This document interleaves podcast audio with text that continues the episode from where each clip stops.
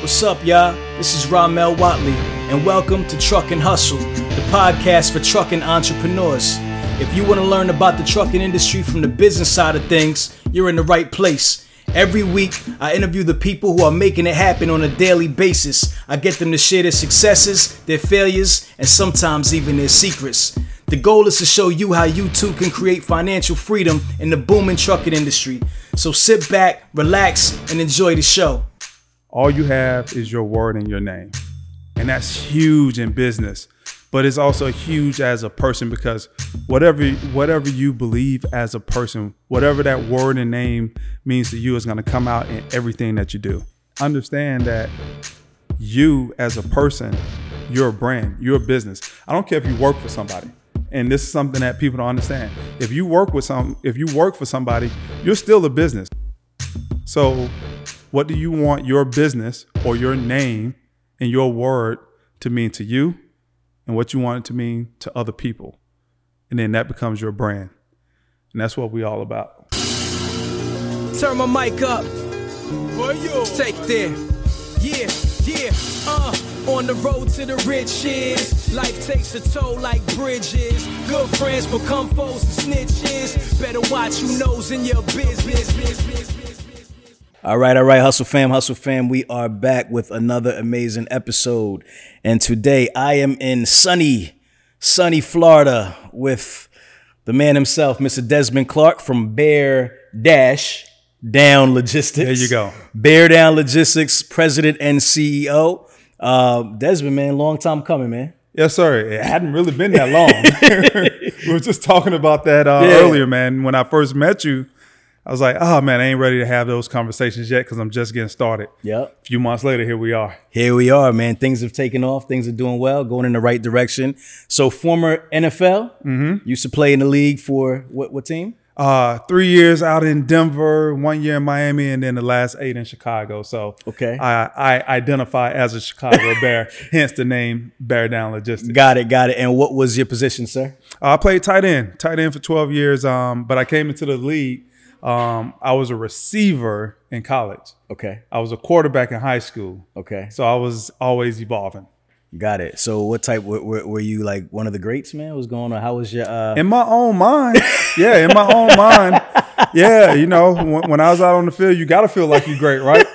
Um, fact. That, that, that's, you know, some when when um I think about it, I kind of I kind of get wrapped up in, in into the fact that I am the number two pass catching as far as receptions, touchdowns, and yards um, to only Mike Ditka in Chicago Bears history okay. and that's that's kind of humbling to be second to only a Hall of Famer. Oh yeah. And you know, Chicago Bears had they got the longest history in the NFL of being in the NFL. So that's when I look back on that now, um, I take great pride in it, but it's also humbling. Nah, that's amazing, man. All right. So, Bear Down Logistics. What do you guys do?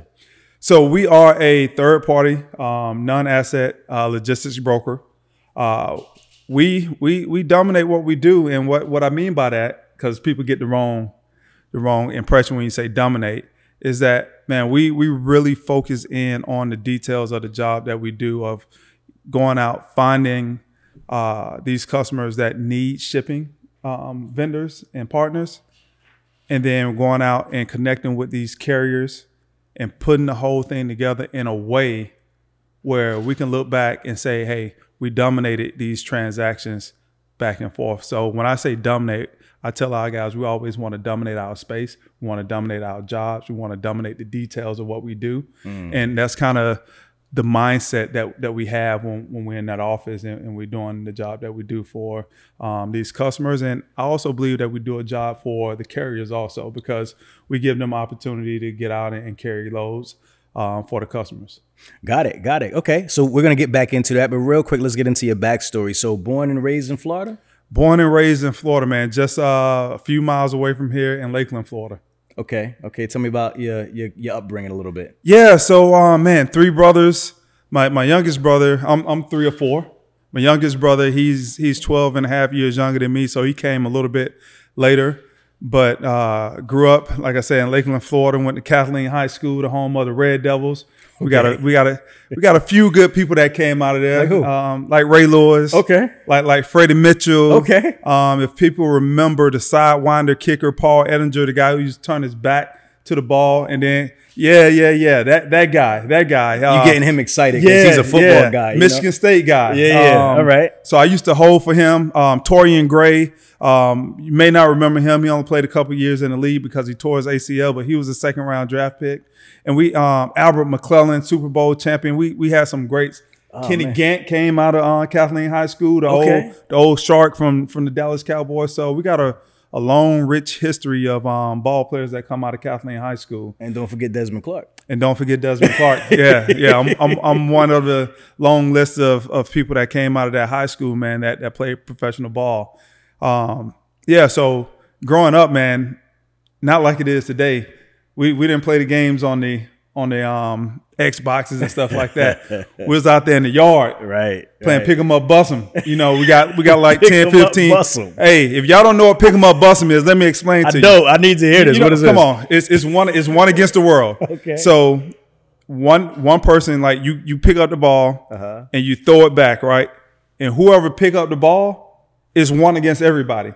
So whoever pick up the ball, you bust them. Okay. Pick them up, pick it up, Bust bust him. them. You, Yes. we, we used to call that kill the man with the ball. Yeah. Remember? We used to play kill the man with the ball. And that, That- was that's- that's too long, That was our version of that. in- pick in- up, bust them. pick him up, bust them. Got it. Got it. Got it. All right, cool. So you were you a student athlete? Uh how was your grades like coming up, or were you just more so in the in the in the sport? So man, I always tell the story, especially when I'm on stage doing motivational speaking stuff. Is I I was lazy smart. I was I was I can relate. yeah, like I don't want to sound arrogant. I'm, I'm a smart guy, right? But then I only applied it when I need to when I needed to. Hmm. So when it was time to start talking about colleges and things like that, when I'm looking to get a scholarship, that was the only way I was going to go to college. Then they started talking about test scores, and so I passed my test like early, got that out of the way. But then they said, "Oh, you got to have a, a, a certain amount of GPA or whatever." It's like, damn, why y'all didn't tell me that like two years ago? right, right, right. So now I got to bust my tail my senior year and get my grade point average up. And I think my senior year I had all ba- all A's and three B's. okay. So I'm able to apply myself. Um, in the NFL Combine, they have this thing called the Wonderlic. Okay. Um, and and I scored a 36 on that, which I understand is is pretty high. But was it Wonderlic? Yeah, the Wonderlic. What is that? What do you do? assessment. It's like an assessment. Okay, test. just yeah, who you are as like a player, like your no, no, no. They they Fitness? they they're, Oh, your they're mind. testing your they're Your testing brains. your smarts and your. Oh, they want to know. intelligence. Okay, okay, got it. Yeah, got it. yeah. So um, there's been some pretty historic moments with that with with some players that actually plummeted because of the test score. Um, I, I don't know if too many who kind of went up because of the test score, but yeah, it, it supposedly measure your intelligence Like and IQ type of test. yeah, and 36 was I remember Coach Shanahan. Uh, one time I kept screwing up stuff um, in camp. He was like, "Didn't you make some kind of stupid test score? Like you're supposed to be some intelligent guy, but you're acting dumb as hell right now on this football field." Yeah, you know how coaches talk. yeah, to yeah, you. for sure. Yeah, They're gonna break you down. exactly, exactly. No doubt. All right, cool. So after you graduate school, you go to college. Go to college. What college? Go to Wake Forest University.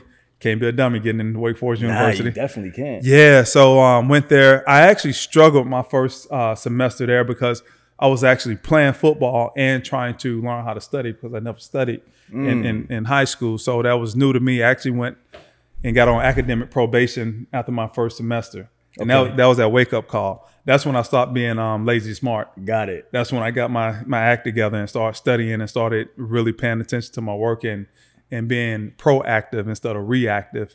Um, and from there, I never never had an issue. Um, after four years, I left. I didn't graduate after four years, but I left, and that's when I went to the league. I eventually went back and got my degree and graduated in 2007. Um, after I left in, in 1999, Where were you studying?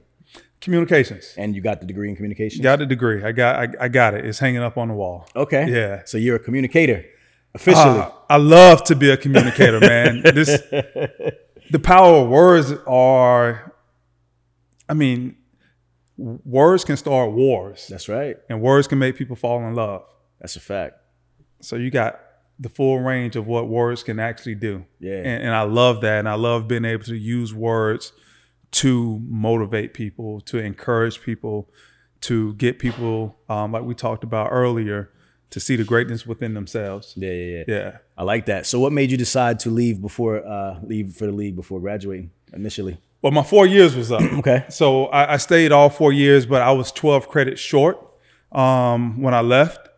And so I just had to come back and finish up those credits. It's not like I left early, like Okay. as a junior or anything like that. Okay, got it. Um, but one of the things that I did actively uh, or proactively do when I was in school after I was on academic probation that first semester, I was very strategic about the classes that I took. And I wanted to take a course load that I can excel at and not overwhelm myself with all of the the other things that I had to do sports wise with football and, and training and practicing. So when I left after, four years, I was still 12 credits short. got it. Got it. Tell me about that transition into the league, man. How was that? Man, that transition into the league was one that it was tough at the beginning. First of all, I didn't play tight end ever before in my life. Okay. So I come you said you were holding the ball, right? You were. You, you said you. I was a quarterback. You were a quarterback. And then you- well, and I was a holder, Holder in, too, in- right? in high school. Okay, gotcha. I, I was a holder all the way throughout, um, all the way through the through the league. Um, but I played receiver in college, and then I got drafted as a tight end. So trying to learn an entire size. it, it was it had a, the size. Yeah, I was 250 pounds coming out of um, college, Mm-hmm. so I was like one of the biggest receivers, if not the biggest receiver in college Gotcha. um, ever. I don't know if it's ever been a 250 pound receiver. um, you got to go back and check the annals Yeah, on that. yeah. But um, yeah, that transition of always been outside in space, moving around to now you're down there where hey, it's 300 pounders down there, and it's a tussle. It's a fight every play. And not being as big as strong as some of those guys early on, or quite frankly, ever in my career um, learning a whole nother language, learning how to move around in these tight spaces. Uh, it was intimidating and and it was a big time adjustment because it was a whole different game from being like outside where you only got one person within five yards of you. Yeah. Now I got six people within five yards of me every time I I, I um, line up for a play. Yeah. Did, did you feel like your your life was gonna change like emotionally? How was it for you getting into the league? Did you? I mean, I, I don't know how you grew up, and we didn't really talk about financially. Yeah. Um, but did you come up with like middle class or? No, man, we came up. We came up. Um, it's funny that I say that I'm saying we came up rough, but when you're in it, right, you that's all you know. right. So you don't know that you're coming up rough. Looking back, you understand. Looking you back, you like when you don't have lights, um, when you live in an apartment, you don't have a refrigerator, Yeah. all that kind of stuff. Um, you know, your your dad is addicted to drugs, and and you know you just fall on hard times because of that. At the time, it was like, hey, we just we just living. But looking back on it, it's like, damn, like we came through a lot. But I think the reason why we were able to see it like we seen it is because my mom she always uh, gave us the perspective of we're, we're, we're always going to be okay. yeah. As long as we have us, we have enough. I remember my mom telling us that, and, and she made us believe that by the way that she carried herself. And so it was one of those things like just day to day, we just keep going. We just keep going. Yeah, we go to school and you know looking a little dusty. Got on the don't have on the latest pair of shoes. You know, got on the XJ 900s from Payless. but you know what? It- it's, it's okay. You know, Yeah. it's okay. We're gonna be okay. And just coming up out of that, um, and looking back on it, especially, I think like you was leading to, you, you get into the league and you get that first check. And I was a six round draft pick, so I wasn't a, a, a first round or second round where I made big money coming out. But getting that first check for sixty grand for for a signing bonus, and then you're looking at it, it's like, hold on, this is thirty six thousand six hundred and thirty seven dollars. this ain't sixty grand. Hold on, I thought y'all told me I was gonna get paid sixty grand, man. Hey, hold on.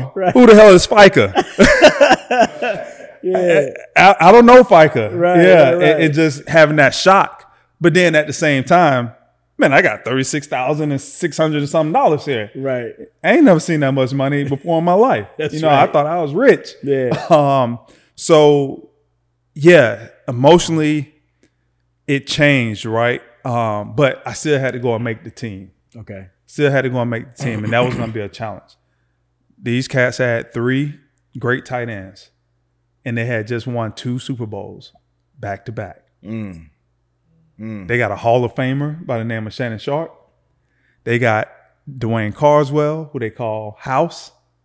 Um, they got Byron Chamberlain, uh, who actually went on to Minnesota and became a, a Pro Bowler. House made the Pro Bowl, and then, like I said, Shannon Sharpe was a Hall of Famer. I never played the position before, Right. and they only keep three tight ends. Whew. That's all they kept for the Pressure. last however many years, right? Yeah. So mentally, when I get out there, I'm already thinking, I can't be as good as, as these guys right here. You know, they just won two Super Bowls. And Shannon Sharpe got hurt in the last Super Bowl, and it was these two guys right here, the backups, that that carried them um, as far as the tight end position. So I'm sitting there and and and I'm really talking myself out of the position because I'm thinking they're not going to keep four. I'm not as good as these guys. And that that that played with how I was performing. And if one thing I could do, I could run good routes and I could catch the football. I was dropping passes. I was I was messing up plays. Like I said, smart guy, Yeah. but out there just messing up plays. And and it was all because of that mindset. But then it changed once um and, and I wish I could remember the scout name, but to this day I can't recall his name. He told me to stop looking at everybody else. And he said, because you're not as good as them. Mm. Wow. He didn't mean it in like a derogatory way. Right. He told me to go back to my room and ask myself, how good do I want to be? Hmm. Now, how good Shannon Sharpe and Dwayne Carswell and, you know, Byron Chamberlain, don't worry about them. How good do you want to be? And then he said, now once you decide how, how good you want to be, and, and that word decide is very meaningful. Once you decide how good you want to be, now you have to determine how good are you right now. And he said, every day, how good you want to be, how good you are. Every day, come with something that you're focused on. So eventually, every day, you get to the point where you're you're as good as you want to be. Wow. And it's not it's not, it's not going to happen overnight. And that's when I learned the true meaning of self motivated. Because I'm not worried about how good you are with what you do. You know, I could look at you and I could take things away from you and, and I could study you so I could become better, but I'm not comparing myself to you. Yeah. I'm only comparing myself to me. And once I got that mind shift, next thing I know, I was retired from the NFL 2010 and played 12 years. Wow. Yeah. Now, They say compar- comparison is a theft of joy, right? Yes, it is. Yes, it is. Wow. So, um, th- was it? excuse me. For for your family, how how'd they look at you? Like getting into the NFL, did it change like your relationship with your family? It didn't. No. It didn't. Um, and And, you and hear- your friends, like coming from a you know the humble beginnings, and now they're looking at you in the NFL. Right. that. Like, how did that work? it didn't it didn't change anybody and i know you hear so many stories of man you, you get the you get the money and now you get people coming out of the woodworks no i ain't have no woodworks wasn't no shed over there Yeah, yeah. um mom dad stayed the same man brothers always stayed the same you know when when it was time to help out didn't nobody come like demanding anything. Matter of fact it was only a few times that people even asked for anything. Yeah. it was just hey um when when when help is needed you just helped out. Got and it. i appreciated that f- f- from my family. Um my friends my friends stayed the same. I didn't have a whole lot of friends to begin with. Still don't have a whole lot of friends now and it's been consistent ever since. So um i think in that that aspect i was very fortunate that i didn't have that outside pressure Yeah. um, to to take care of anybody. You know, I you know gave my mom and my dad down payments on for homes. Um, I bought my mom a car here. Um, helped my brother with a down payment for a home, but nothing, nothing crazy, man. Uh, my family, they they work for their own. Love that. And, and and I could I look back on that now and I appreciate that. Yeah, yeah. And, and and the thing is, you know, especially, you know, when it comes to athletes and, and entertainers, a lot of times people think that, you know, guys have more than you maybe even have, right? Right. Like they just assume like you're in the league, you got it. You got right? it. So, I mean, sometimes there's that pressure trying to live up to, you know, something that maybe you can't even, you couldn't even do if you wanted to, right? Right. You know what I mean? So you, you said you're in the league for 12 years. In the league for 12 years. So at, at like the height of your career, what was the most you were getting paid in the NFL? Um, over 12 years, I made 15 million dollars. Okay. They made 15 million dollars in a couple games these days. They do. It's true. so It's like 1.5 a year if you average it out though over over the time, right? If yeah, al- al- almost O- over al- the full- almost yeah. Um, more like 1.25. Yeah, yeah, to be exact. Yeah, that's, that's the exact number. That's the exact number. Okay, Yeah. Um, math is getting good. I'll be mathing. I'm, I'm I'm getting closer though. One But point. Go ahead. my biggest contract was after my worst year. All right, guys. Truck N' Hustle has now partnered with Transpo CFO, powered by Venning. Transpo CFO offers a streamlined monthly subscription for businesses to consolidate their accounting, payroll, and tax needs into one flat monthly rate, saving businesses a tremendous amount of time and money while making their financial operations much smoother for the long road ahead. Check out Transpo CFO in the description below and tell them Truck N' Hustle sent you. Now let's get back to the show. That followed my best year. So I had 51 catches in 2001, six touchdowns as a backup. Um, and then I got hurt in camp, and then I went to Miami. I had two catches for 22 yards. And then I signed with the Chicago Bears in 2003, six years, $9 million.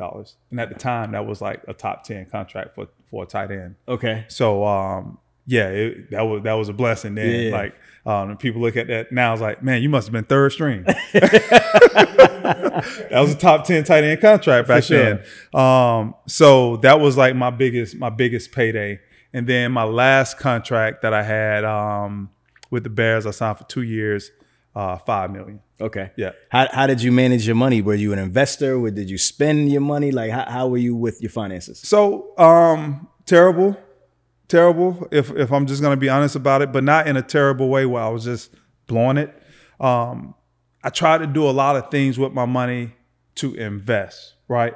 But here's what I learned: um, when you're investing, if you don't have time to monitor it and you don't know anything about it, you're putting yourself in a tough spot. Right. And with me, I tried to start a lot of businesses with it. Um, and I was trying to start a lot of businesses so I could put like my family on. Like I said, they didn't they didn't ask me to do any of this. This was me saying, "Hey, let's start this landscaping business." Right? Now that we got the landscaping business, you know, my stepfather and some other family members, and um, now they can eat, right? And then it was, hey, let's go out and let's buy some properties. My brother, property manager, right now you can manage these properties, and you know we can invest. 2008 hit, 2009, right when I mean millions of dollars um, invested in properties and, and developments, right? Uh, so I don't know. I don't know if you want to call that like terrible investing Or just or poor or timing. or poor timing. But I did make a, a terrible investment where I was investing into um, uh, gas pipes in, infrastructure, right? With with a company that wasn't a company, it ended up to be a Ponzi scheme. Oh wow. Seven hundred and fifty thousand dollars, and the only way I figured it out is after you know the two thousand eight, two thousand nine. You know everything got exposed, right? The, my my attorney called me and he's he's like, hey, so what what do you got your money invested in? And I sent him everything, and he came back and said, hey, over here where you got this seven hundred and fifty thousand dollars, this is kind of too good to be true. And I was like, well, the checks have been coming in kind of sporadically now. Right. You know, they were coming in like just every month. Yeah. Every month I was getting my two percent. Um, but then when he looked into it, uh, by the time he got finished looking into it, the checks stopped coming. And that's how we eventually found out it was a Ponzi scheme. Oh wow. So now you lose seven hundred and fifty thousand dollars just like that. And now, you know, that's 2010. I retired in 2010. Yeah. So leaving the game minus minus seven hundred and fifty thousand dollars, that's a big lump. Oh, yeah. So when I say I handled it bad, the one thing that I always um, subscribe to is uh, responsibility over fault. I can, we can put fault anywhere, right? But whose responsibility is it to manage my money? Right. It's my responsibility. For sure. So I take that responsibility and and it and it wasn't managed in a great way. Now that's not to say that hey, I'm I'm not good and and I'm not in a good spot.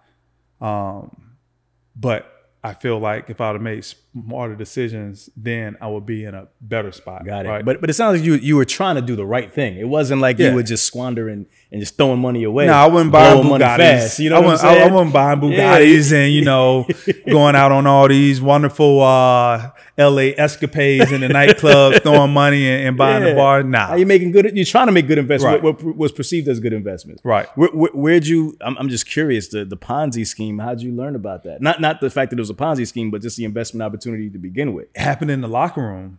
Okay. Um, and and and with the Chicago Bears, it was um about seven, eight, nine of us maybe that was all in it, and then it was about forty people across the league. Oh wow. Yeah. So this was something that man and and I I I can't I can't really I can't wrap my head around how can someone come sit at your table eat dinner with you and your kids and and they're scheming. Right. So I'm I'm I'm gonna be transparently honest here. People see me right here, like this right here, but they forget kind of, yeah, I came up rough. That other side comes out. Right. right. And for me, I mean, and I meant every word of it at the time. If I find you, I'm gonna do blank, blank, blank, blank, Yeah. and Yeah. blank. Yeah. You know what I'm saying? And then after a few of those calls, I started thinking to myself, man, there's some other dudes out here. I'm talking, right? I know I ain't about to go and like kill nobody or do do nothing like that. Right. But that's that those are my emotions, right? For sure. But I started looking at some of these other names on this list. you was like they bout they bout that life. They may go and do it. And then this dude wind up dead Oh my goodness. and they check his phone. I'm gonna be on here talking about when I find you. I'm over yeah, yeah, yeah. So I was like, let me stop doing that For sure. Because now, did I want to? Would I would have smacked him if I was seen him? Probably so. Definitely. But that's you would've had that coming, though. Yeah. But um, I started thinking about that, man. I was like, oh man, let me stop doing this. And then what I pivoted to after that is, look, that money ain't coming back. Yeah. Stop dwelling on it. Just like you made that 750, you can go back and make it again. I'm a smart dude, man. Yeah. Wow. And I know I keep I know I keep saying that, but I, I truly believe that. I truly believe that whatever I want to create, I can. It ain't gonna happen overnight. It ain't gonna happen just like that. It's gonna take putting a team together for something that big. But there's there's nothing that I put past myself that if I want to actually let me let me rephrase that. I hate when people say they want to do this or that.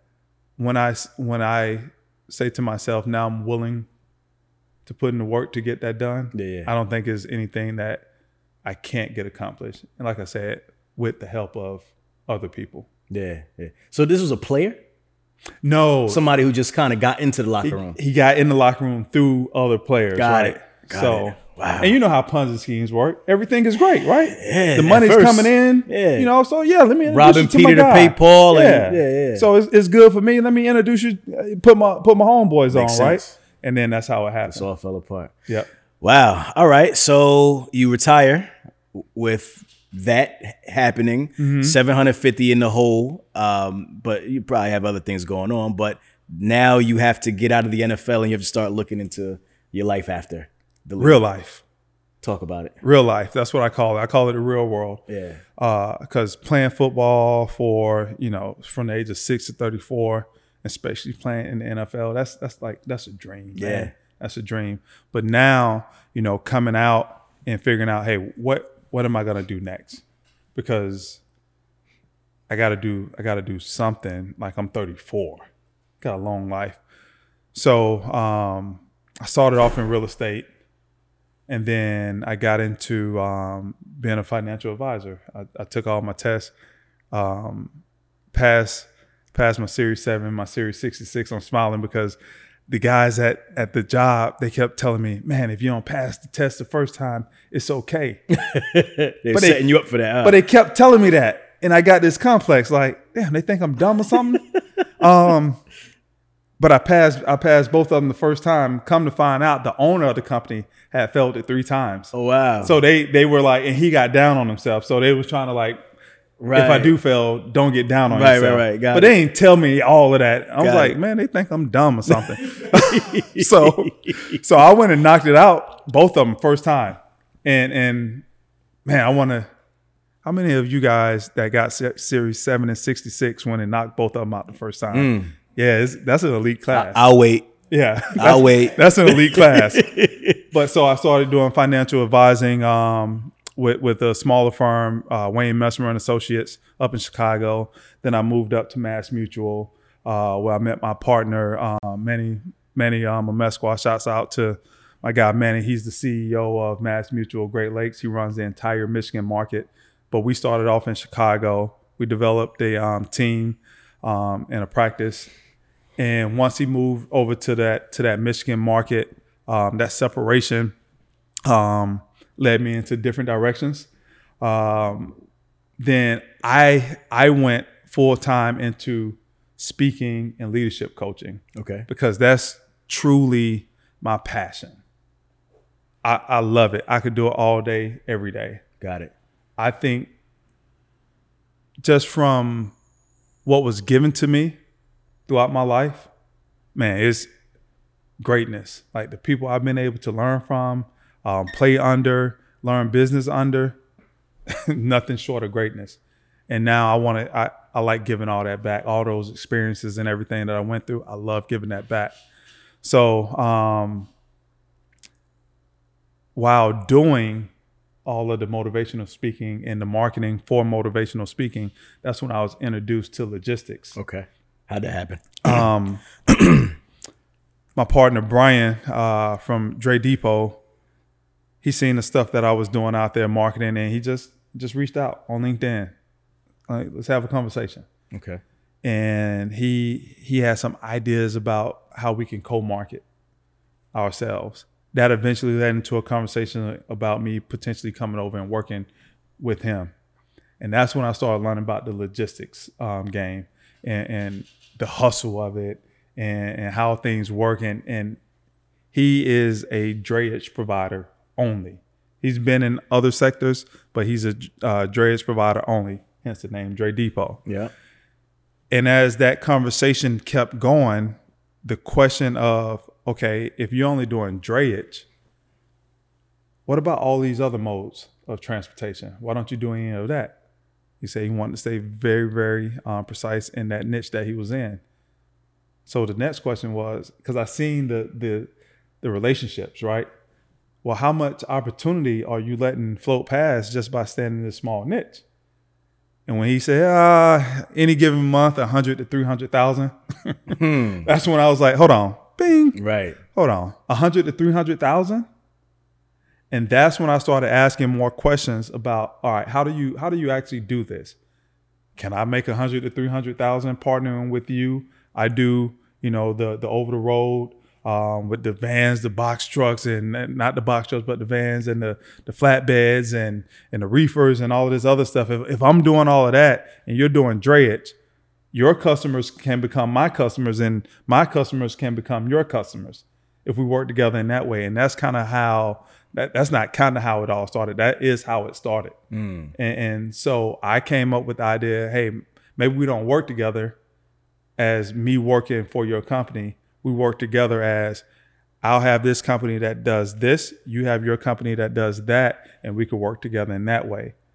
And once he said, Hey, well, if that's what you want to do, I'm all aboard. That's when it all started. That's when the studying be- began. And um, and about seven months later, we we started operations in May of 2022. Got it. Okay, so May 2022. All right, so basically you you see this opportunity. He's doing drayage, but you you're saying like there's tons of opportunity out there in, in other niches, right? And you want to kind of um you want to fill that void.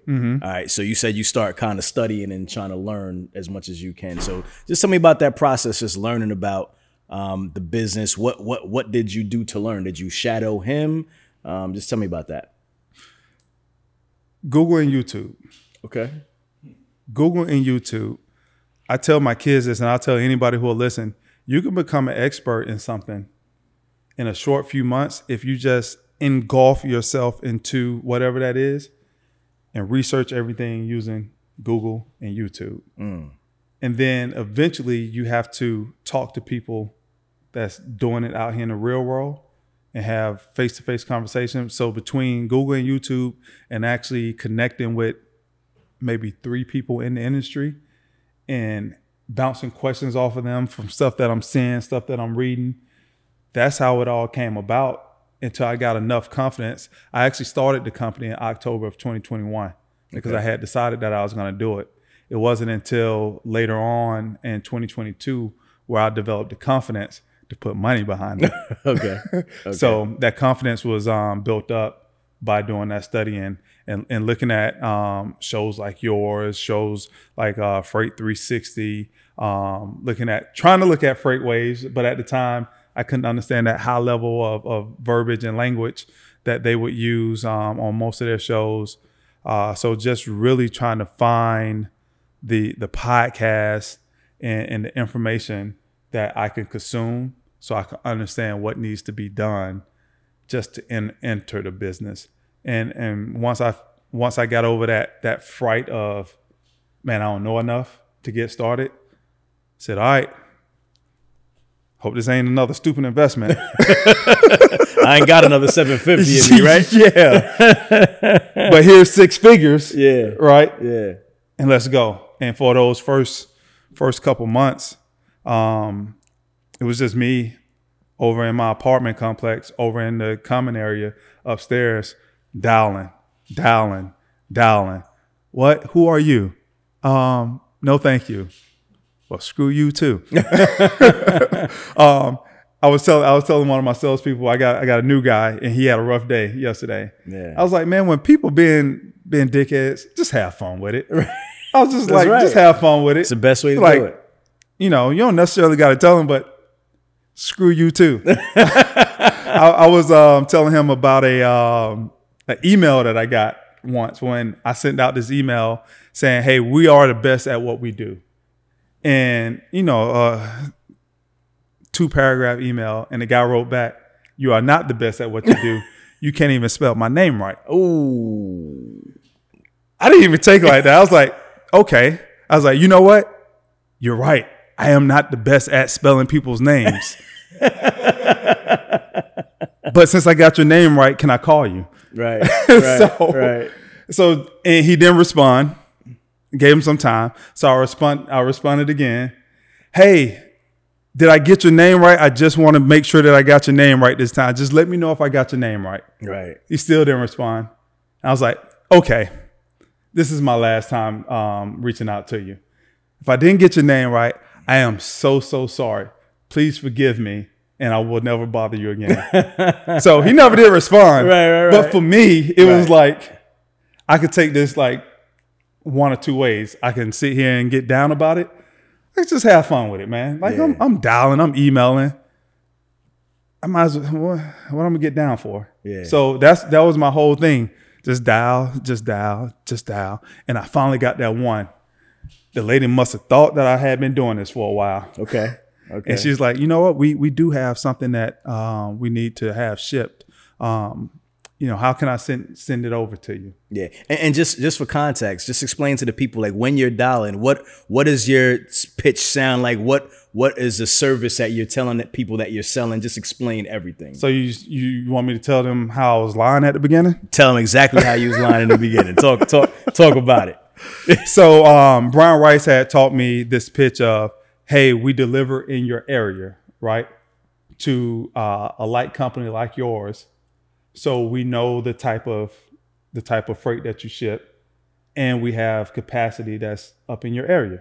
So that was my pitch. Hey, this is Desmond Clark. I'm just reaching out to you. Um, I seen that you have this company in this area. We deliver a lot of loads in that area to companies that's similar to yours and we'll just love the chance to to be able to move freight for you if you are you know you have any freight that, that you need to to have moved Yep. something is, So is these basic are these are shippers. yeah it's something as, as basic basic as that right and that was that, that was all i had at the time anyway Got it. and um And just real quick before you, move, where are you finding these shippers? Where are you finding this information? i bought a i bought a list um and that list autopilot okay. yeah i bought that list and i'm just going down and, and, and i started in illinois Got it. because i figured at least some people know my name Okay. And um, but this lady, she didn't know. She just had something that was available, and she needed she needed it shipped. okay. And I was nice, and um, I had a good presentation. And she was like, "So you know how how how can I send it over to you for a quote?" So I told her how to send it over, and when when she sent it over, I'm like, "Oh damn." Now what? now what, Now now what? what do I do? Yeah. Right. So so I called Brian up. Brian, I finally got somebody who's gonna let me quote something, man. Can you help me quote it? So he helped me quote it. Um, I sent the quote back, and they accepted. Okay. So now my That could heart be a, pounding. that could be a good or a bad. yeah. thing. So now my so now my heart is pounding. It's like okay. I felt comfortable with the quote because I didn't do it myself, right? I had some help doing that. So I, I felt comfortable that I can go out and find a truck for that price because I relied on a veteran to help me do it. But now is now I got to go out and, and- sell this to, to the carrier. That's right. So now I got to pick up the phone and call the carriers because no one called me when I posted it. So I actually had to pick, and, and I'm glad it happened that way the first time, um, because now I understood how I got to get on the phone and actually sell this load to someone. And I had, I had, I think I got paid like fifteen hundred dollars. I think I ended up selling that load for for thirteen hundred, something like that and I had to sell it. Like, hey man, this is a this is a good price. According to that, it's a little bit over average. Um, it's only going this far. Um, and, and whatever I had to say at the time, the guy is like he settled with me. Like, okay, yeah, we'll go. I'll go ahead and take it. Um, and that's how I got my first one. It took it took like three weeks for me to get that first load. And then I delivered that first load, and she came right back to me the next week with another load. I was like, man, this this, This is sweet. Gonna, this is gonna work. this is gonna work. So I got those first two loads right within like a week of each other, and I didn't get another load for like three three more weeks. so mm. I was I was actually getting disappointed, right? And this is just you at this point. This is right? just me. Right. is- because here's here's the thing that I wanted to do. When I played football, the worst coach that I had was a coach that never played before. Mm. He would tell me to do things that I couldn't understand. How do you want me to get that done? But the worst part was he couldn't explain to me how do I get that done. Just go get it done. Just you know, just go out, whatever. right. No, no, no. I need to like tell me the technique. Tell me what I'm supposed to be doing. Yeah. So I had that in my head. Like, let me learn the techniques. Let me understand how to do this. So when I do hire someone, I can gain their respect enough because I've already been through it. I've already done it. Hmm. And I thought that I, I thought that was going to be important as I went to build this company because I, I knew it wasn't just going to be me.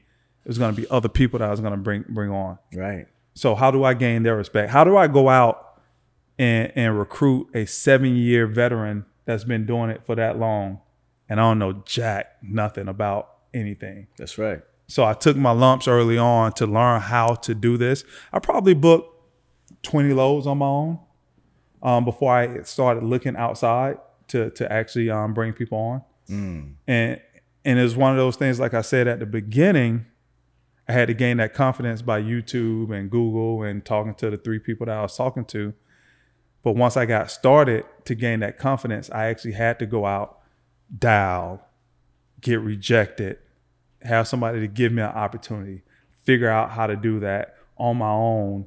So uh, I shouldn't say on my own. I did have help of of coaching through that, but figuring out how to to get to that finish line, you know, a few times before I can have confidence going out and hiring somebody and saying that, like, look, I'm I'm your superior or I'm the authority for this company. Right. It just wouldn't make any sense any any other way to me. Right, for sure. Nah, it makes total sense. Um, so that first load, what type of load was it? Or those first couple of loads? It was all um, big machinery. Okay. I don't know exactly what it was, but it was some type of big machinery. Um, and I think I had it on the um, on the commodity as machinery. Okay. It was big. It was like 26, 27,000 pounds. Got it. And it was just like one piece. Got it. So um, it was it was big machinery coming out of um, uh, out of Illinois. Okay. So as you, you you said you probably booked about 20 something loads or whatever by yourself. So obviously she became like a repeat customer. Yes. And as you started to grow and book more loads, did you start looking for loads in that that similar similar space or how did you go about finding more work? No, I, I I was just trying to find anything that I could find. Right. I had this huge list, Okay. and if if they if they would let me ship it, I was gonna figure out a way to get it shipped. Okay. And and I think that's common when you first get into the business, right? You just got to drive revenue. And that was my whole focus. How do I drive revenue? Because here I am, I don't put this money into it. Now I got insurance and I got all of these um, different softwares and this and that. I mean, right off top, I had to spend ten thousand dollars. I mean, you got to get your MC and all of this other stuff. So, and every month it's it's calculating. That's right. Um, so for me, it was like, how do how do I just get more revenue in here? So it was it was um, spray and pray. I was I was calling on any and, and everybody to to get um, more shipments, and I got I got some steel shipments. I shipped some steel coils early. Um, I shipped some wood early. Um, I was shipping some machinery early, and I got in with a couple freight forwarders where I was shipping some machinery for for them that was coming uh, from across seas. That was stressful because stuff is sitting uh, in storage, and they only have like a couple days that they got to get it out, or they get charged, you know, whatever storage fees. So they'll let you know, hey, this is what we're paying you, but it's got to be out before this certain date. And so that just added another level of stress. But um, I yeah, it was it was what whatever I can get my hands on at that time. It's a little different now that I have people that work with me, um, so we could be a little bit more strategic with what we're doing. But early on, let's drive revenue and let's let's get back to even where the company is no longer losing money. Um, we're actually making money now. Got it. How long did it take you to kind of get into that flow where you felt like you understood your business? You know, you you had like a process. Like, how how long did that take for you? I'll let you know when I get there. And I say that seriously because when I came into this business, I came into this business knowing that I'm not the expert in logistics. I came into this business knowing that I'm an expert motivator. I'm an expert leadership coach. That's that's what I am, right? I just needed to know enough about this business that I can go out and recruit other people that want it to be great and use this business to be great in. Mm. And from there, that's how I always wanted to build this business. Not me being an expert in logistics. I, I still got a lot to learn. I lean on I lean on these guys all the time. And I'll be the first one to tell you they know way more than I know. But when it comes to man, I, I know how to tweak these guys. I know how to get them motivated. I know how to keep them going. All that type of stuff. I know how to get them to tap into their greatness. Um, that's what I do. You do what you do best. You I do what I do what you do best. I tell them all the time, my my job, first of all, is to go out and find people who not want to be great. And I said this earlier. Everybody wants to be great. Like you go ask a hundred people out there, man, you want to be great in something? Of course, yeah, I want to be. That means nothing. It's the people that are willing to be great. And the difference is this. Are you willing to do the work? Are you willing to put in the sacrifice? Are you willing to go through the hard times? Are you willing to go through the grind to get to that reward of whatever that is? But ultimately having that outside recognition that you're great at what you do, at what you do. Mm. And for us and for myself, we don't have like um, company values, so to speak. We have what I call a process of greatness and we talk about it all the time. That process is executing the details in excellence consistently over time. And if it doesn't line up with that, we eradicate any other behaviors, right? And we encourage and we and we celebrate all all behaviors that's within that process. Because it's not hard to be, well, let me say, it's simple to be great. It's not easy. But think about that statement execute the details in excellence consistently over time. Execute just means finish from beginning to end. That's right. Now, the details from beginning to end, there's so many details from beginning to end. We got to make sure that we're paying attention to all of those details, right? And there's a lot of details in logistics, as right. you know. That's right. It's a ton of details. And we got to and we got to perform those details in an excellent manner. And we can't do it sometimes. We got to do it consistently. Yeah.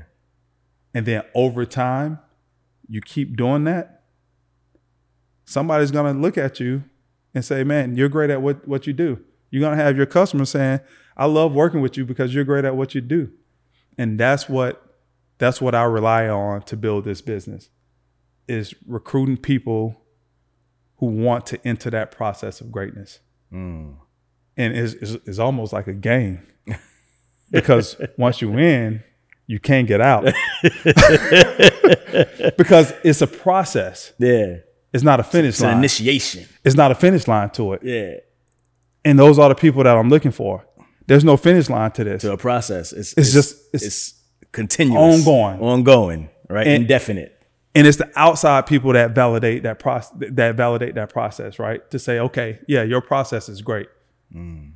we we don't even recognize it we just recognize the process so when it comes to building this business and and say hey like you asked me when did you get to that point where you where you knew enough and felt comfortable and all of this i'm not there yet on the logistics side but i'm there with the leadership and I'm there with understanding people and knowing what type of people that I want.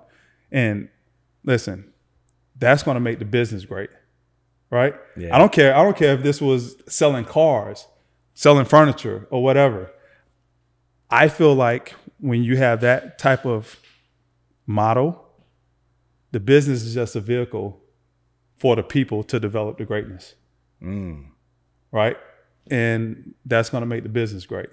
Got it. It- it- It's interesting because a lot of people, when they start a business, they kind of put everything on on themselves to grow the business, and then later down the line, they think about team building, mm-hmm. right, and hiring. But it seems like you got into this knowing, like, hey, I'm building a team here. I'm gonna I'm gonna know just en- enough to be the coach, but but I'm going into this to build a team of people that's gonna execute this on a daily basis. Right. Now, Yeah. let me say this. I know enough of my stuff. so I don't want people to be thinking, oh man, this dude don't even know anything about logistics. yeah. No, I, I, I know enough about logistics and, and I got a I got a, a thirst for um, knowledge also. Right. So I'm always I'm always learning um, about it. But yeah, it's when when when you look at it the other way, you don't have to worry about what the business is. You get the right people, put them into the right system and the right process. Yeah, The business will take care of itself. Got it. How long was it until you uh, before you hired your first person? Tell me about that first hire. August 22nd. Um, Now you remember the exact day. I won't forget it. It was so much pressure. The first day, the actual day. it's so much pressure. I hired my first two people. Um, man, the question that I asked them and everybody since is one, three, five years out. What's your personal vision for yourself? Then how does Bear Down Logistics help you get there? Like that's the question that I want people to go deep into Yeah. because if Bear Down Logistics can't help them to get to their um to their vision that they have for themselves in the next one to three to five years, then what are we what are we doing this for? I don't want people just to come in and work a job. I want people to come and create create a life Yeah. and that's what I'm that's what I try to offer to anybody who walk through those doors is can you see you yourself creating the life that you want to live by coming here every day and doing the work and entering into this process of greatness Got and it. and once we do that now we can now we can have a, a conversation about the the ABCs and the one two threes of logistics Yeah. What What does the hiring process look for, look like for you in terms of onboarding and uh, you know bringing your salespeople on? Because for the most part, your all your people are salespeople, right? no so we, we have um we have uh the account managers Okay. which are are the salespeople. We also have the um, our operations, uh, which do all the tracking, tracing, billing, and then we also have our um, carrier reps who you know work with the carriers. So three three different three different lanes that that people travel with the business.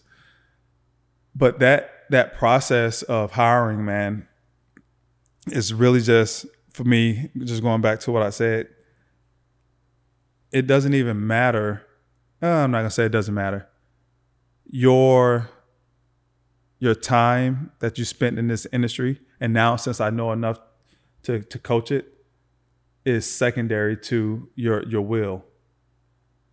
is secondary to your vision. Um, I want people who are driven, and I want people that have a big big vision, because I believe that this industry can drive um, towards most people's vision because it's it's unlimitless with the with the structure of pay commissions. I think most people can get to where they want to go in this business. Yeah. So my my hiring process is is really trying to understand the will, the vision, and the drive of of that person, because I'm I'm I'm going to drive them. Um, I drove a few people out. no, I, because and and and I take that personal Yeah. also Yeah. because I didn't do a good job up front True. True. right? And then it feels bad when you when you have to let somebody go because they got a family. That's right. You know, um, they got people that they're trying to to feed and, and take care of, and to let someone go.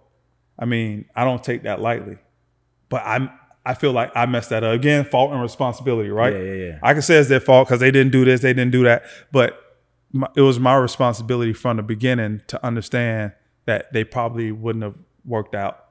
And so now, and that just happened recently um, at the beginning of March. So now, um, I promised my team just today, I will not bring anybody else to sit in these seats that don't have a reservation for them. And the reservation only for those people that have the will and the drive to want to be great.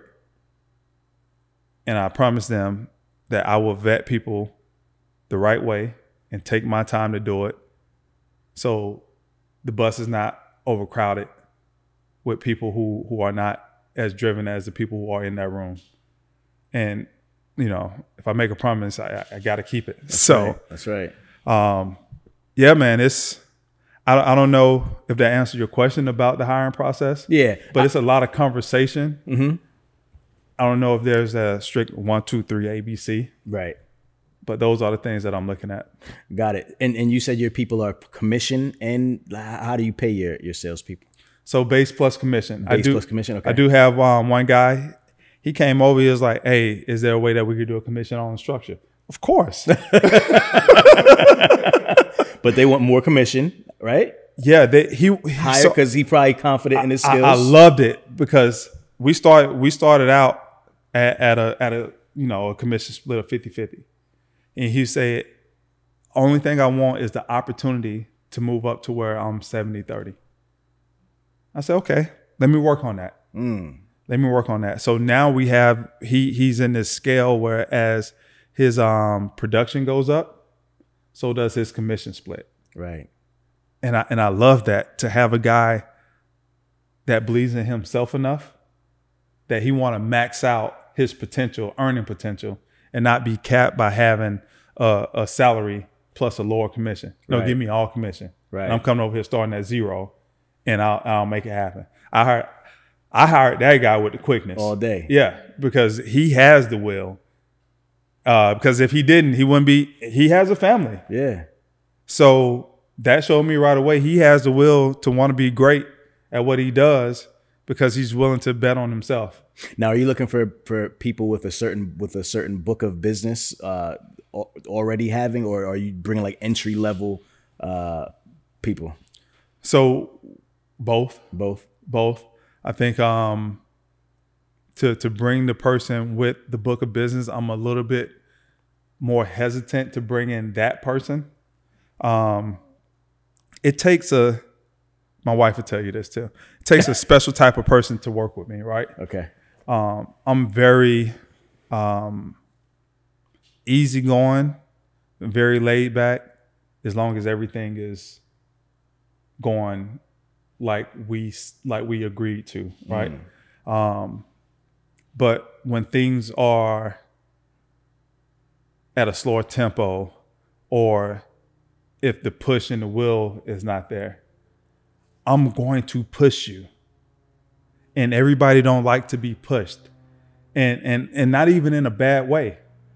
I'm just going to hold you accountable and then motivate you and encourage you to do better. And i'm to say in a aggressive way but always in a way that never demean anybody you know what i'm saying? Never like in your face type of thing. But Ramel, look dude we you came in here. You said that you wanted to get this done. You said that hey in in a month's time this is where you want to be at. I look at all of your stuff right? You tell me if, if this activity is where you think you need to be for what you say that you want to get done. Mm. Right? What what like what's what's going on okay now we know that. What what do we need to do? Not not what do you need to do. What do we need to do? What do you need from me? So i make sure that you get to where you're going. Right. and then i'm gonna be there every single day. It's similar to what you said earlier about this is where I'm at, this is where I'm going, and what do we every single day. Yeah. every single day. Yeah. and some people don't don't necessarily like that and um I, I tell this story when when i'm out doing my motivational speaking so i got a beautiful wife right but every now and again oh i'm overweight i gotta lose 10 pounds you know and i was like you, you're good no no no i want to lose 10 pounds um This is I- all wives, by the way. yeah, yeah. so it's not just his. Can, can I come work out with you? You want to come work out with me? You sure you want to do that? Be careful what you ask for. You sure right? you want to do that? You go. So you gonna get up at five thirty? You gonna get up at five thirty and come work out? Okay, yeah, I'm gonna do it. Um, and I'm gonna eat just like you eat too. You sure you want to do that? okay, so the same thing, right? Right. You say you want to lose these ten pounds. You you you you're committing to this, and now you're asking me to commit to it also, right? So now you got me committed. So at 5:30, it's time to get up, right? No, come on, let's go. Like, oh, oh can, can I get another 15 minutes? No. no, you cannot. Get up. It's time to go. Like I'm getting ready and we need to be in the gym like in five minutes. Let's get it. Yeah. And and let me say this. That's not all the time. Like Yeah. my wife is good about Yeah, working out. But it's those times when you have to you know, hold people to what they say that they want to get accomplished. That's right. And now we get into the gym on, on these certain days, and it's like, oh, I'm kind of slow programming this and that. Listen, like that ain't gonna get it. That's that's not gonna get it. You said that you wanted to do this, and then I'll I'll probably go into some type of motivational story or something. Like, let's go, let's get it. Like I said, I get it, I get aggressive. She'd be like, "Why you hollering at me? I'm not hollering at you. I'm just I'm just intense right now. Let's go. And then, you know, I will drag you along yeah. because I committed to it, right? Yeah. So don't get me committed and don't think that I'm not going to hold hold my end of the bargain. That's right. And that's just the way that I was wired. That's why I say it takes a special person to want to come in and, and work with me. Yeah. Um, and I say with me very intentionally, not for me, because I've heard that this, a few times. this is all about what you want to get accomplished. Remember that one, three, five year? yeah. What do you want to get accomplished? And I'm here just to make sure that the the soil is fertile enough and that it's watered. So when you plant your seeds, you you're gonna it's gonna be some crops growing for the both of us. I'm not gonna hide that. Hey, I'm a profit off of it too.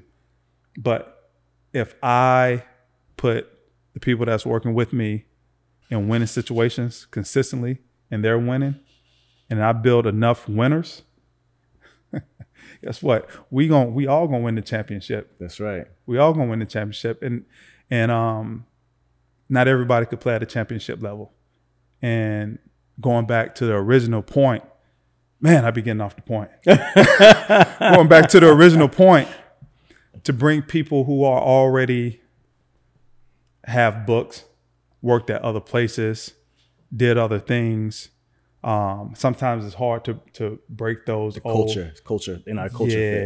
yeah, yeah, and and that's why uh, you know more than anything, the the couple the couple people that I kind of coached out the door that that was the reason why. Got it. Yeah. Got it. So you started with two. Where we at now? So started with started with two, we got all the way up to eight. Okay. Those couple people that I said I had to coach out the door. Um, along with that came the the the person that supported them. Um, that that hurt the most to to have to let those two go because they were dependent on the two producers.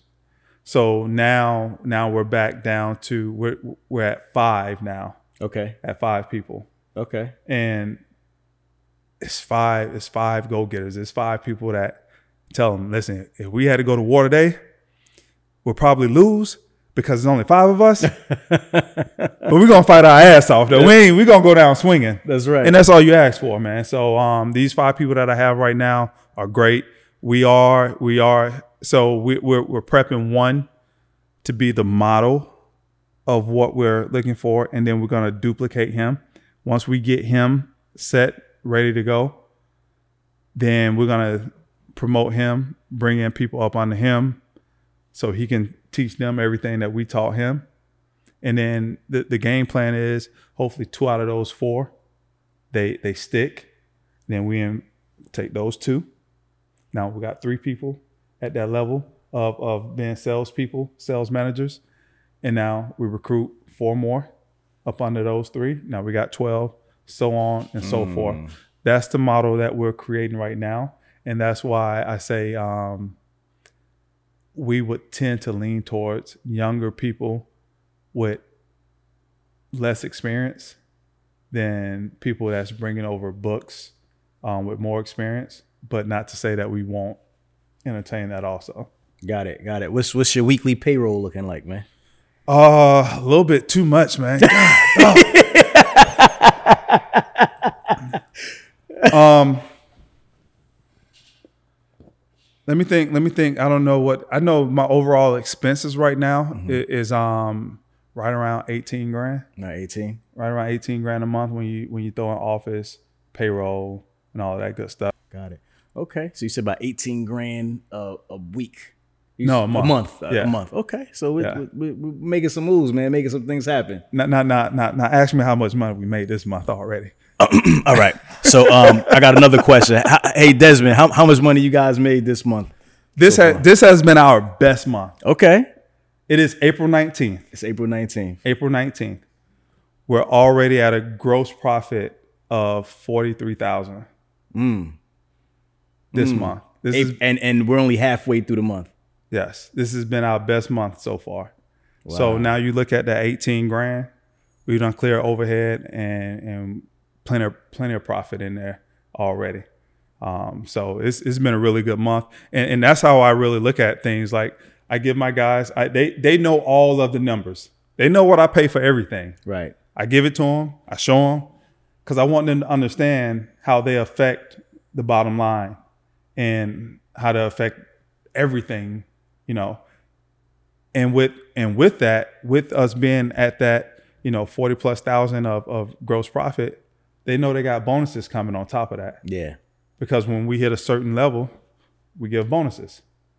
So it's one thing for people to come to work and just work, but it's another thing for them to come to work and understand the actual business side of it and what they mean to the business when it comes to the finances. And I want them to always understand that because I think when they can see that, they understand the impact of their jobs and what they do. No, that makes sense. The uh the the carrier broker relationship is one that's very um sometimes volatile. Mm-hmm. What what what do you just give me your uh what what do you say to carriers watching when we talk about, you know, brokers making money and so forth and so on like what's just your thoughts around it? How how how are you guys making sure that you're fair to the guys who are Right. actually out there making these deliveries and making making uh, it possible for you to make money and feed your family and feed all your employees' families and so forth and so on? I'm the first one to say that the, the two most important people are the people that actually make the product and the people that's got to get the product there, right? We're a middleman. I don't. I, I'm not hiring from hiring from that at all. Right. We, we're, we're the middleman, and they're the most important too. And for me to say, "Oh man, we made 40, 40 plus thousand dollars," I, I bet it's some of them carriers out there like you stinking. Right. But for us, I think I think really with the carriers, their beef is more with the big the big brokers because they control the market. right. The TQLs and I don't control C.H. the market. Robinsons. Yeah, I don't I don't control the market. I mean, we're doing a few million, a few million in, in revenue um, a year, you know, projected. I don't control that market. But what we do is we honor we honor the carriers. I have a guy that that he track and trace every single load. Matter of fact, just this morning we had a couple uh TONUs that we had to pay. And I told we we we hadn't gotten the um the invoices from the carriers yet. I say, hey, go go ahead and reach out to those carriers and let them know that we have the invoice. But I want you to word it like this. Say, hey, we recognize that we owe you a tonu in order for us to, to get you paid in a quick fashion. I forgot the words that I used. Um, get you paid quickly.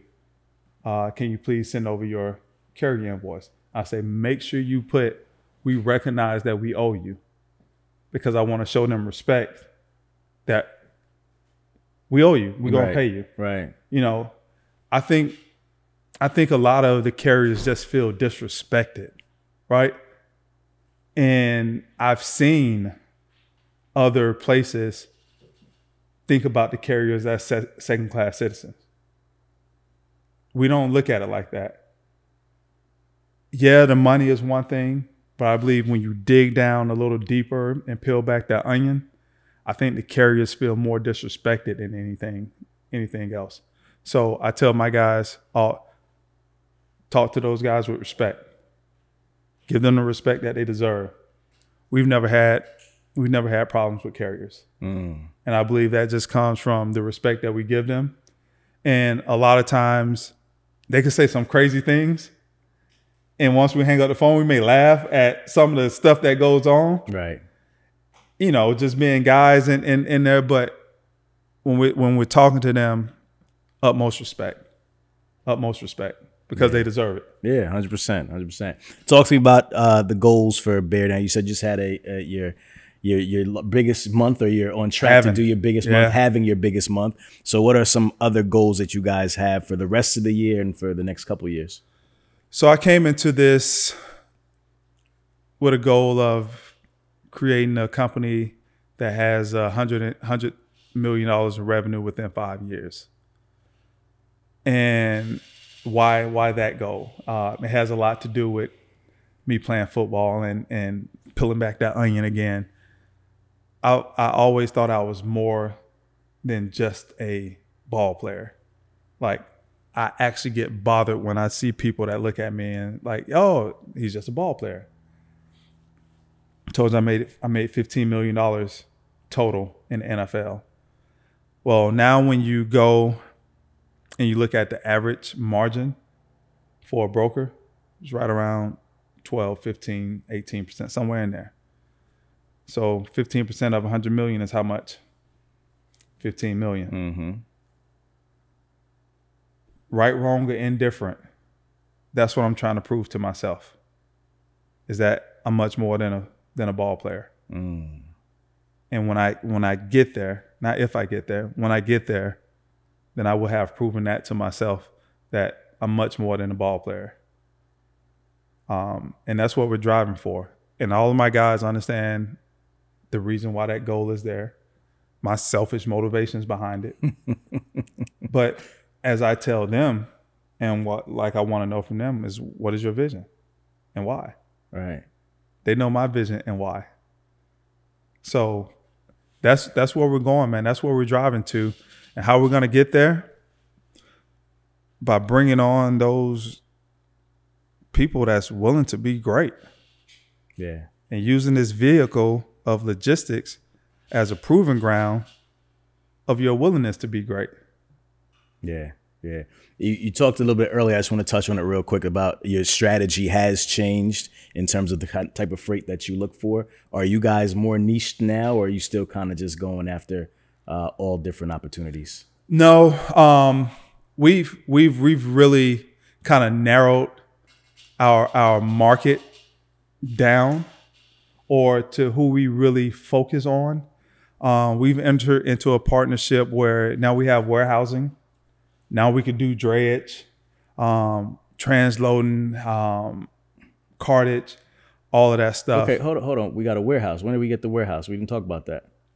uh, the warehouse will officially be part of what we do at the end of this month. But Okay. we, we've already started working it. Gotcha. As if, you know, we just got to get the paperwork right, sign the paperwork. Gotcha. So, So you actually have a space now. yes. How much? How much space? 100,000 square feet, feet uh, three warehouses with a totaling just over 100,000 square feet, all in the Tampa area. Okay. Yeah. All right. So we've um, we didn't pivot. We we narrowed our fo- focus. So now that company is an asset based company. Um, 14 trucks total. So within a month, we'll be able to say that we're asset based. Okay. Also, Oh, so this is like a, a, a partnership or acquisition? This this will be a partnership. Okay. We we will eventually become one company. Um, but we're just gonna start the partnership as two individuals. They focus on the warehousing. Got it. we focus on the logistics. Got it. Um So now what we're focused on is, again, I'm gonna use that word dominate. We want to dominate the Florida market. We're going after freight forwarders that move product in these ports of Florida, Jacksonville, Miami, Tampa. Right, that's our direct market. We want to let them know and be the authority and be the the dominating force here in Florida for anybody who's bringing shipments through these ports. Okay. So when I say we we, we kind of pivoted, I, I don't really mean pivot. We just kind of narrow the focus, but still having the capability of using our broker side for the other 48 states. I look at it like this. You got the needle, you know, you got the little hole in the needle, and you got to put the thread in there, right? Mm-hmm. So the thread is the state of Florida.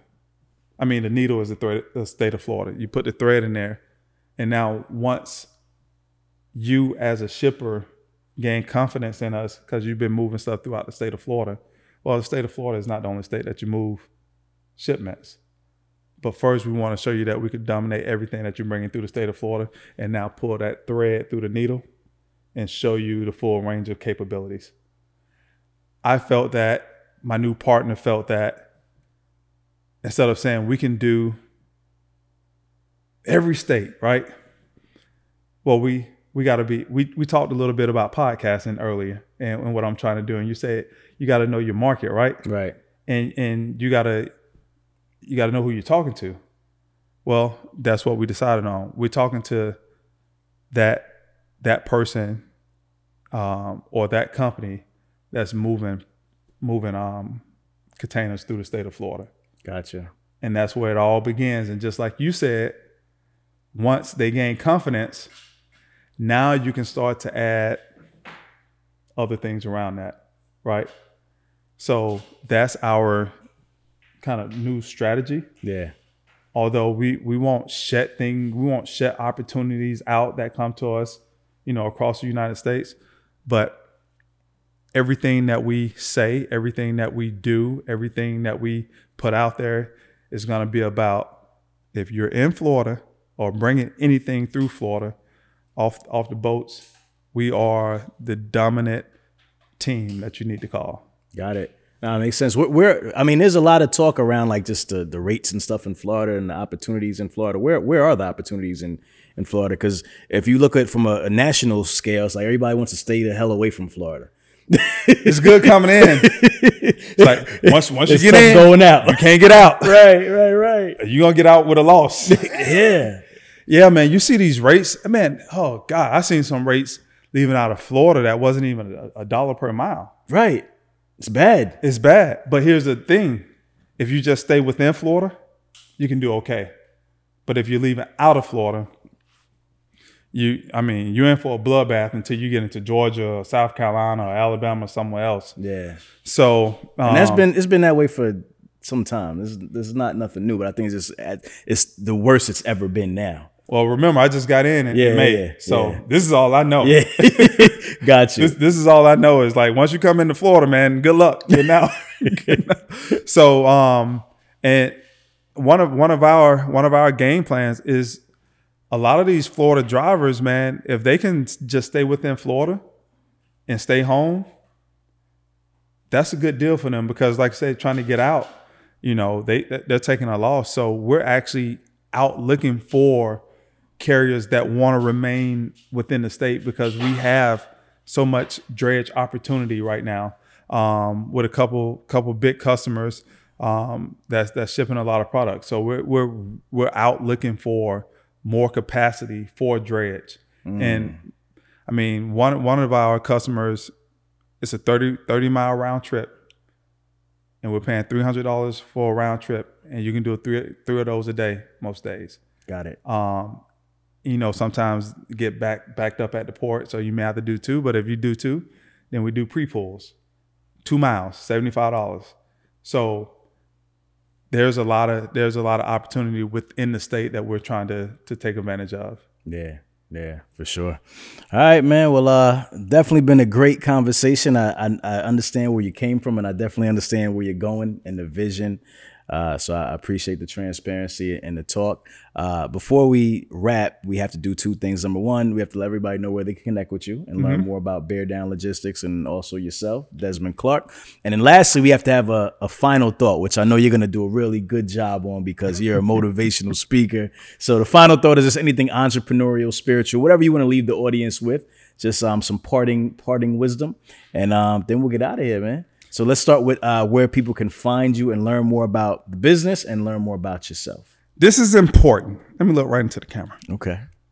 You can find us at www.beardown dash or hyphen, however you do it. Don't forget the dash or the hyphen, logistics.com. If you just look up beardownlogistics.com, you're not going to find us. You're going to find somebody else. So go there, look, look for us there. Um, social media, Des Clark 88 on Instagram. Uh, but if you really want to connect with me, go over to LinkedIn. That's where we do most of our marketing and messaging. But um, I'm out there, man. So I'm not. I'm not. I'm like Deion Sanders. I ain't that hard to find. We coming. hard to We coming.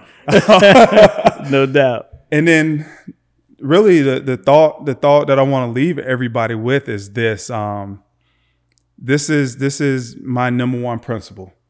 All you have is your word and your name, and that's huge in business. But it's also huge as a person because whatever whatever you believe as a person, whatever that word and name means to you is going to come out in everything that you do. So first thing is this is to define what your word and your name means to you. I don't think enough people really define what they want that to mean to themselves. And then secondly, we got to define what that word and your name is going to mean to everybody else. Hmm. And then once we do that, that's what we call brand. And understand that you as a person, you're a brand, you're a business. I don't care if you work for somebody. And this is something that people don't understand. If you work with some, if you work for somebody, you're still a business. A business is really defined as something, some entity, you, that gives a service, provides a service in exchange for a payment. Yeah. That's what we all do. So, what do you want your business or your name and your word to mean to you and what you want it to mean to other people? And then that becomes your brand. And that's what we all about. Man, I love it. If you can't respect that, your whole perspective is whack.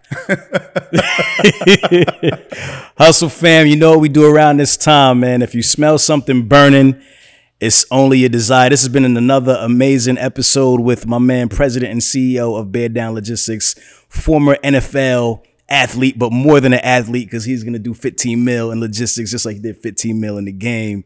Man, Desmond, Yes, sir. Appreciate your time, sir. Thank Appreciate you. the platform, I, I, man. I see that. I see that ring. Yeah, yeah, yeah. I see that thing. Yeah, Hold yeah. on. Let's see that ring. You know what? We, we got we got the conference today, so you know I gotta Yeah, yeah. you extend that hand out No. to people like, oh, what's that? then they want to start a conversation. That ring- It's called a conversation starter. that ring is serious, baby. That ring is serious.